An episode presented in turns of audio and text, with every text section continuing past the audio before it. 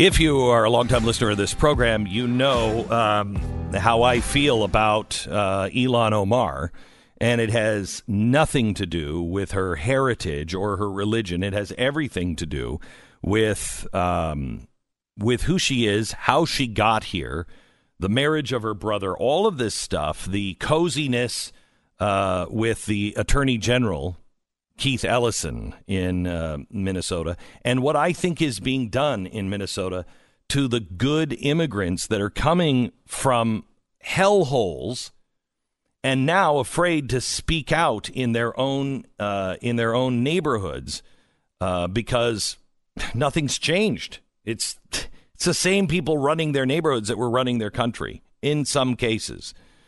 Now, what are you going to do about it? Is anybody going to investigate her? Well, there's news on that front. We'll get to in a, in a few minutes. But there's also an election coming up, and uh, Ilhan Omar, her seat is up.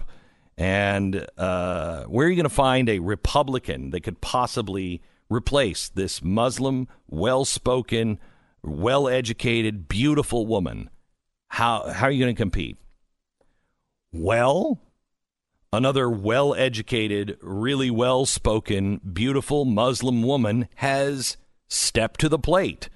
Her name is Dalia Al uh, Aqidi, and she is actually from Saddam Hussein. She fled uh, Iraq under Saddam Hussein. She became an American citizen, and she takes it really seriously. Dalia is running for her seat uh, her email or her website is daliaforcongress.com. I wanted to introduce you to her. Hi, Dalia. How are you? Good morning. You made me smile. well, good. I'm glad. Uh, so, Dalia, you're running in Minnesota against somebody who is connected to the the power, um, who has gotten away with a whole bunch of stuff and uh, in a society that I can't imagine looks on a Republican fondly. How are you going to win? Uh, first of all, thank you so much for having me uh, on your show. Sure. Um, Ilhan Omar didn't really have a a real uh, opponent when she ran in 2016. Um, that's where I come in. Um, I believe that she's doing irreparable harm to Minnesota and to uh, just, you stated it, to her own people and to the U.S. in general. Um, I'm qualified because we come from similar backgrounds, but we couldn't be furthermore. She uses her accusation, her ready accusations. Every time you criticize her for not doing her job, as a representative for the 5th District of Minnesota, she has her ready accusations. You're either anti immigrant, you're either anti Muslim, you're anti uh, refugees, and so and so and so. And we all, America, uh, got uh, uh really used to her accusations. So, what I bring into the table that I neutralize her uh, rhetoric. Mm-hmm. Yes, I am a woman we came from similar backgrounds. Uh, I use my life experience to expose oppression and boost uh, uh, and boost the U.S. and the the land of the free, while she does the op- the the opposite. The residents of her of our district now want actual results. They don't want scandals. They don't want sound bites. Um, what I bring to the table is I bring issues with my international um, journalistic background, helped me and gave me the ability to connect with wide uh, variety of people from different backgrounds and different outlets. So I'm here and I will be running for the next 10 months to represent all of the people in the district. And I would not say I would represent the Muslims. I would not say I would represent the Jews. I would represent every resident of this district, regardless of his or her faith, color, or political affiliate. So you left persecution uh, by Saddam Hussein. Can you tell me a little bit about what that was like, the persecution, and leaving without anything? Oh God, this is uh, this is hard. I mean, Um, no matter how people read and and search about it, it's so different than what you living as a young adult under a, a tyranny. Um, Saddam Hussein was a brutal dictator. We had to flee the country. My mother, my little brother, a toddler, and I, under uh, uh, under very secretive circumstances that we didn't even tell. I didn't even tell my favorite grandmother. I didn't tell anybody. We had to flee in order to be free. Uh, uh, people don't understand how it is to live under uh, uh, tyranny, under oppression. People don't understand it. People don't appreciate freedom until they lose it. And but you were kind of part of a of an underground, if you will. You you know or knew Christopher Stevens. He was the U.S. ambassador to Libya that was killed in Benghazi, and and he actually helped you become politically active uh, in Libya. Is that right? Uh, no. Let, let, me just correct uh, okay. a, a, few things. I've met. Uh, right after we fled Iraq, I was extremely uh, active uh, against uh, Saddam's regime and, and the, uh, against the uh, the dictatorship right. of, of, of Saddam Hussein. I've met Chris Stevens, who became a very good friend of mine in Saudi Arabia. Back then, he was uh, uh, appointed in uh, the U.S. Embassy in Saudi Arabia. Mm-hmm. And uh, he's the one who convinced me that a person like me with dreams, with ambitions, should flourish in the United States of America. And he's the one who worked so hard to get us to the United States, and and that's why when uh, the Benghazi um, uh, the Benghazi uh, catastrophe yeah. was extremely personal to me, and that's why when uh, when the the incident happened at the U.S. embassy in Baghdad. It was for me. I was on my toes, looking, and I was so proud of President Trump that he took the the right decision. And sorry, he disappointed the liberals because we did not have a second Benghazi. President Trump took the right decision uh, to protect the U.S. embassy to protect us because it was an attack on a U.S. soil. So, Dalia, if I may, I just uh, I'm going to run out of time, and, and I know we're going to spend more time on TV tonight, but I I I want to ask you. So you're a you're an American citizen, and on the outside, if you look at uh, Ilhan Omar and and what the outside would say about her district, it's a very closed off community, um, and and you would assume because she represents them not loving America. It, what is the discontent that you see in that district that would take a refugee that lived the same life? You have, I mean, you have everything in common except you don't hate America. Is uh, uh, no? Let me let me correct it. Except I love America. Yes, That's a difference. Yes. So, so um, what is it? What is the actual temperature on the ground of that district? Who are they, and what are they like? And uh, and is there buyer's remorse with Ilhan? What what is happening on the ground there? Not anymore. Not anymore. People people are really tired of her hatred. People are tired of her not doing anything for the uh, for the district. She, uh, if you look at her record, she didn't have anything uh, to offer to her district but scandals. Uh, the people of, of the district really need somebody that serves them. The residents want actual results. Uh, sorry, results. They want uh, they want somebody uh, who who could serve them. Yes, uh, there is a big Somali community in in this district, but do you think that all of them are no. behind her? No, this is absolutely not because these. I mean, she's harming them before harming anybody else. I agree. The uh, the community, uh, they don't want to sit in their houses and waiting for handouts. Uh, uh, uh, they have educated people, that they have hardworking people, that they need to to uh, to improve their lives, not waiting for Ilhan to throw them a bone here or throw them a bone there, and that's um, th- that I would blame them a, a bit on the main not a bit, a lot on the mainstream media because they do not portray the residents of the uh, of the district as well as you have more liberals there than any probably in any other state. I mean, in any other district, which makes my my my work hard. Uh, but these people as well want a better life. We mm-hmm. have in, in, the district, we have an extremely important issue, uh, which is uh, security and safety. The streets of this district is not safe anymore. People are uh, uh are worried to send their kids to school.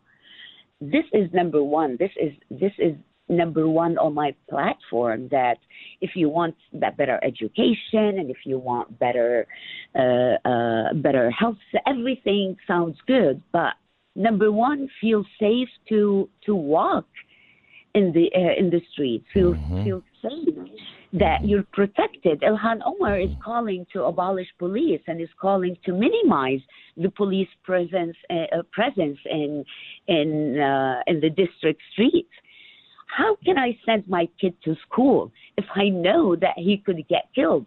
And the and and and by the way, the crime rate in the district is going high, and somebody needs to stop it. We have gangs, we have problems on the streets of our district. Dalia um, yes. al-Aqidi uh, is the name of the candidate that is running for uh, Ilhan Omar's seat. She is a proud immigrant who loves America. She is a conservative Republican. Uh, and really kind of tailor made uh, for for this exact race.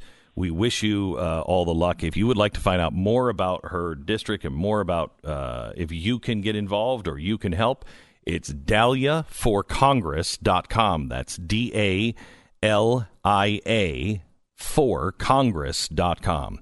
Dalia, thank you so much. We'll have more of a conversation uh, later uh, at uh, 5 o'clock, and I want to kind of get into some of the Ilhan Omar stuff.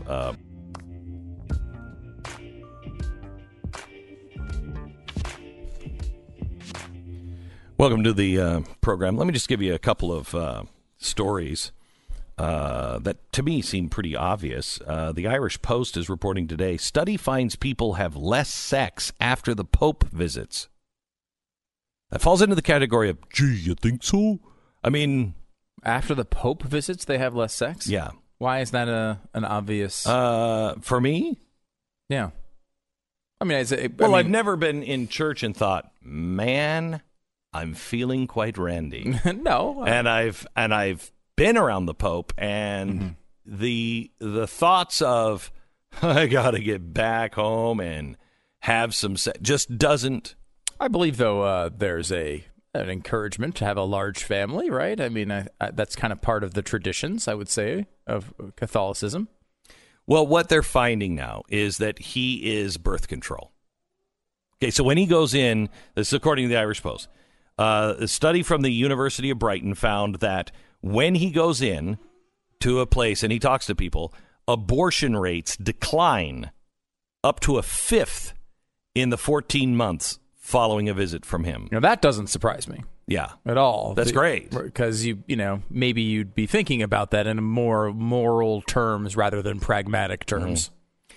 So they also found that birth uh, birth rates, uh, you know, nine months later and and uh, and eight up to eighteen months later, uh, are uh, are stabilized uh, and uh, and maybe even a little down, and they think that's because people are either using birth control because you know, uh, well, I guess Catholics can't do that.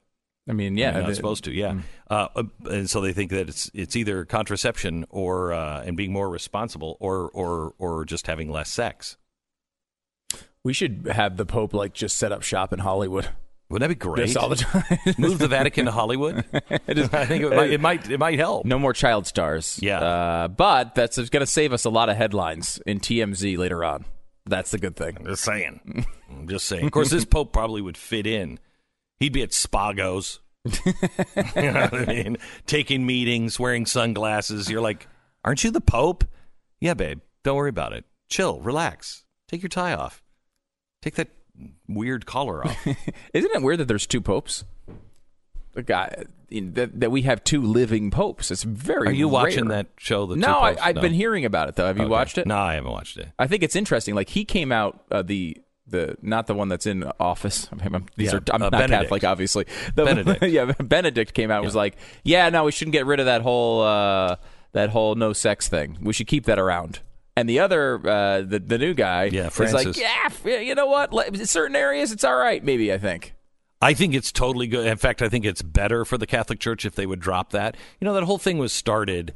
You know, they say it's because of Peter. It wasn't started because of Peter. It was started because um, the popes would give land to the local priests. And so the local priests would become landowners, blah, blah, blah.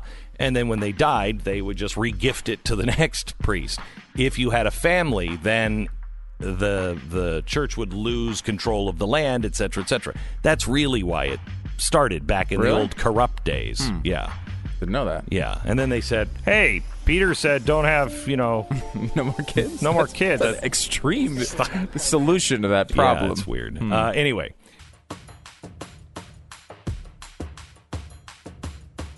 Welcome to the uh, program. Uh, I got to get to the big controversy that is happening on the Senate uh, floor right now. It is, oh man, one of these one of these rules, one of these new rules that the uh, that the Republicans just won't let go of. And how are you going to get a fair trial? I'll explain that rule here in just a second.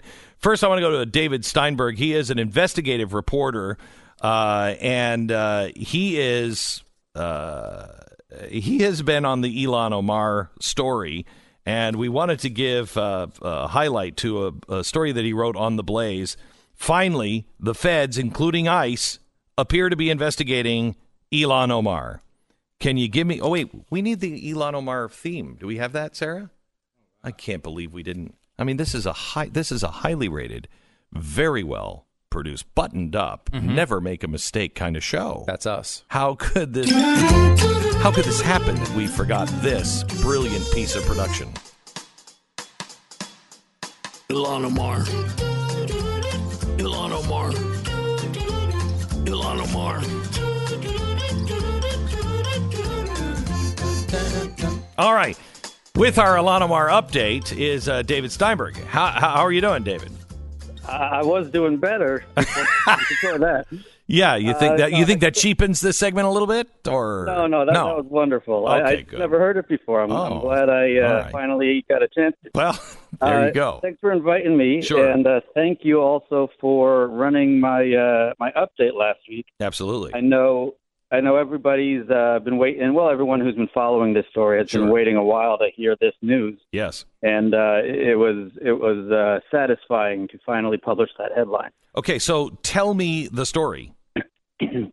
Well, last year in uh, in mid October, uh, it it actually uh, by coincidence it was the same day that Donald Trump was in Minnesota giving a stump speech. Uh, Steve Drazkowski, who is the uh, the state rep in Minnesota, who who has been the only person over there trying to get some accountability, Mhm. he had made a complaint to the Minnesota the Minnesota branch of the Department of Justice, the, the U.S. Attorney, saying, for goodness sake, somebody has to look into her past. There's just an overwhelming amount of evidence here. And surprisingly, he got a response. The DO, the, How, how how sad is that that you have to say? And surprisingly, they responded to this. Well, it was it was it was rather shocking. Not only did he get a response, it, it wasn't a polite dismissal. The the current U.S. Attorney of Minnesota, uh, Erica MacDonald, she is a Trump appointee, by the way, Mhm. tw- a 2018 Trump appointee. She she directed the FBI to review Steve's complaint, and then the FBI uh, the special agent in charge at the FBI, who she had assigned, did meet with Drazkowski. It, it was that same day Trump was in town, and a few others.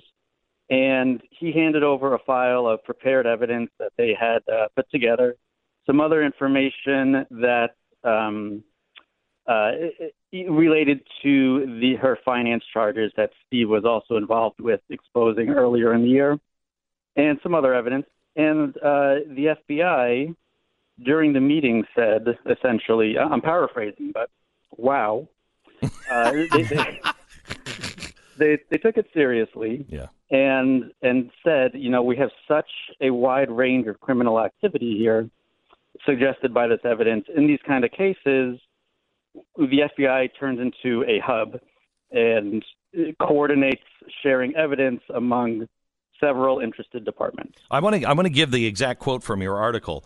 Uh, following answers to those questions about uh, Representative Omar's 2009 marriage appear to give probable, probable cause to investigate Omar for eight instances of perjury, immigration fraud, marriage fraud, up to eight years of state and federal tax fraud, two years of federal student loan fraud, and even bigamy. To be clear, the facts described perhaps the most extensive spree of illegal misconduct committed by a House member in all of American history. Wow. Yeah, I, I uh, you know, I've that passage. I've run themes on that for a couple of years now, and uh, as you know, this has been covered solely by outlets like The Blaze and PJ Media mm-hmm. and Powerline. Yep. And I think really ignored, that's are the three. yeah, pretty yeah. much. Uh, other people have followed up on it, uh, but it, it has been um, and, and Alpha News Minnesota, a small local outlet, got the ball rolling on this back in 2016.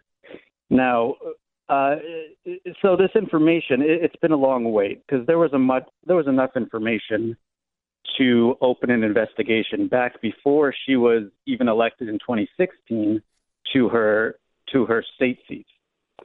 Now, uh, what I like to do is compare what was all, what was going on with the FBI at the time the evidence they used to open this investigation against Trump, uh, compare that evidence, which was George Papadopoulos in a bar, yeah, uh, speaking to a foreign uh, a foreign diplomat, right. Uh, compare that to these dozens and dozens of verifiable uh, social media posts. We have documents, uh, legal documents from two different countries that can be verified.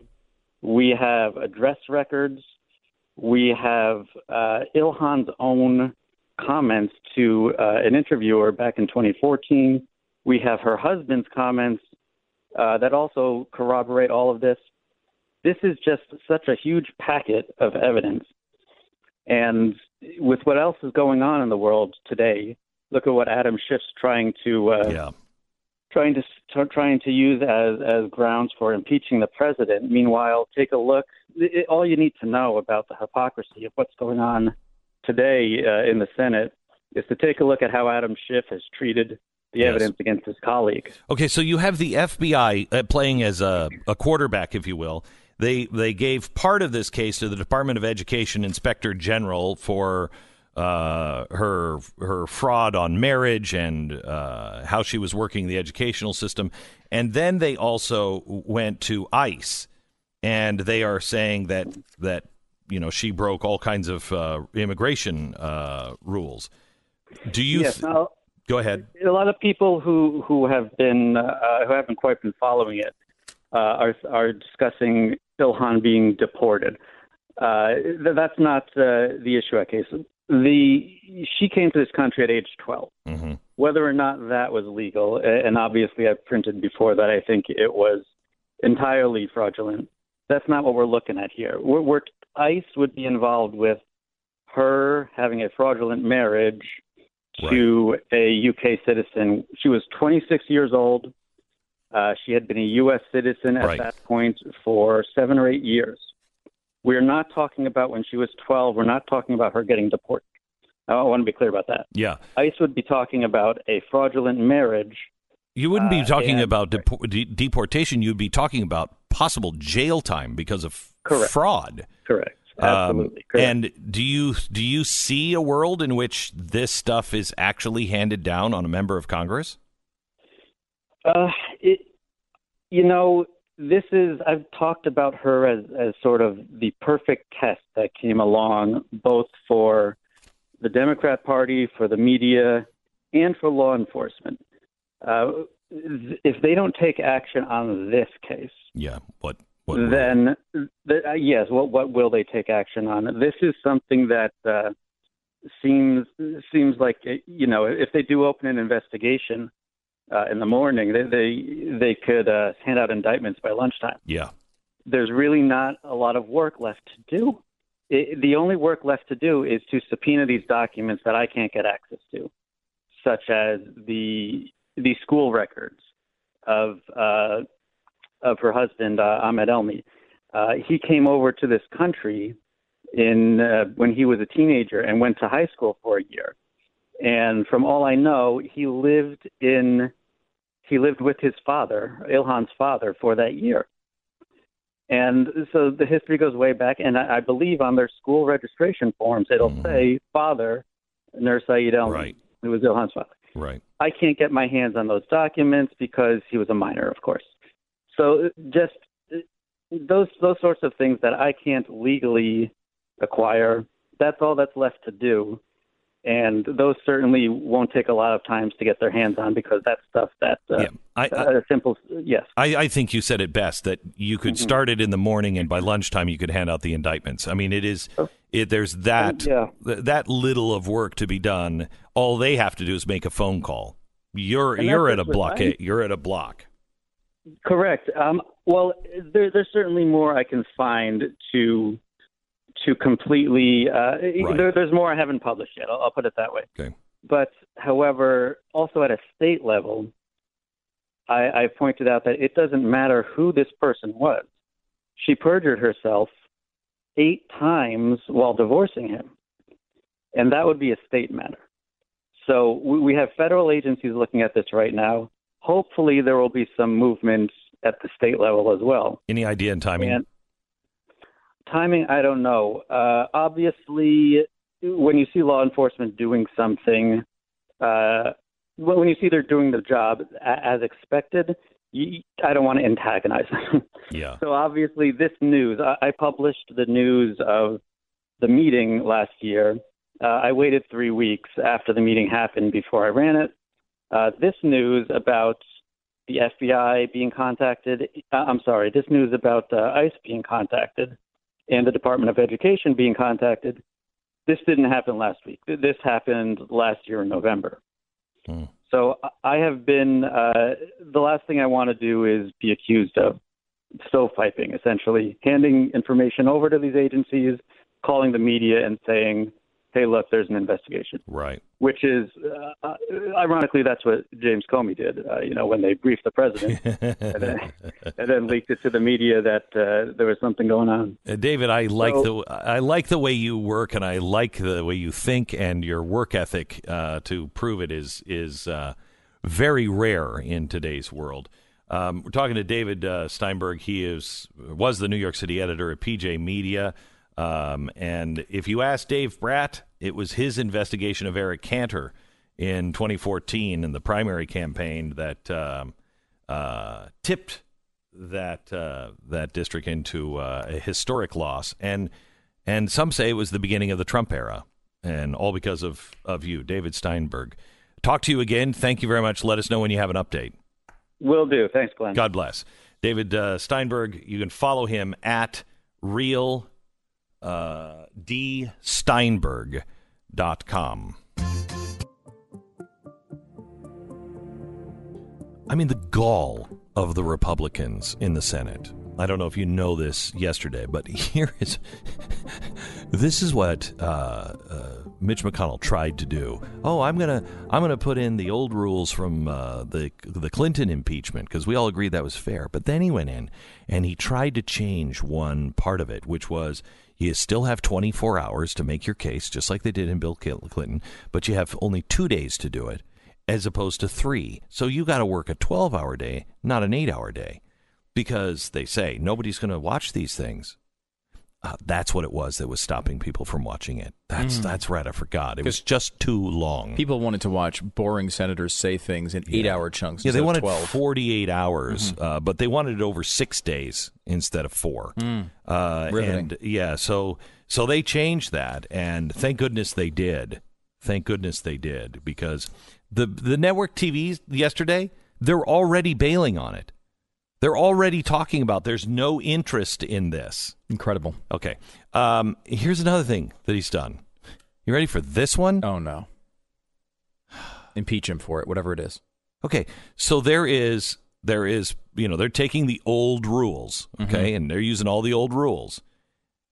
There's an obscure part of this that nobody was reading. Lawmakers on the Senate floor are only allowed to drink milk or water. really? What do you? Oh, I'm sorry. Uh, That's a horror show. that's terrible. So it's and they're expected to do this for up to you know four or five weeks of just drinking water or milk. Thank God for edibles. Right? Right? And if you see anybody with anything but water or milk on the floor, you better call your local congressman because there's another impeachment uh, filing that you have to make. I got to tell you, if they said that to me, I would be baking cookies all night long, and then I'd come and I would be selling the other senators cookies for their milk.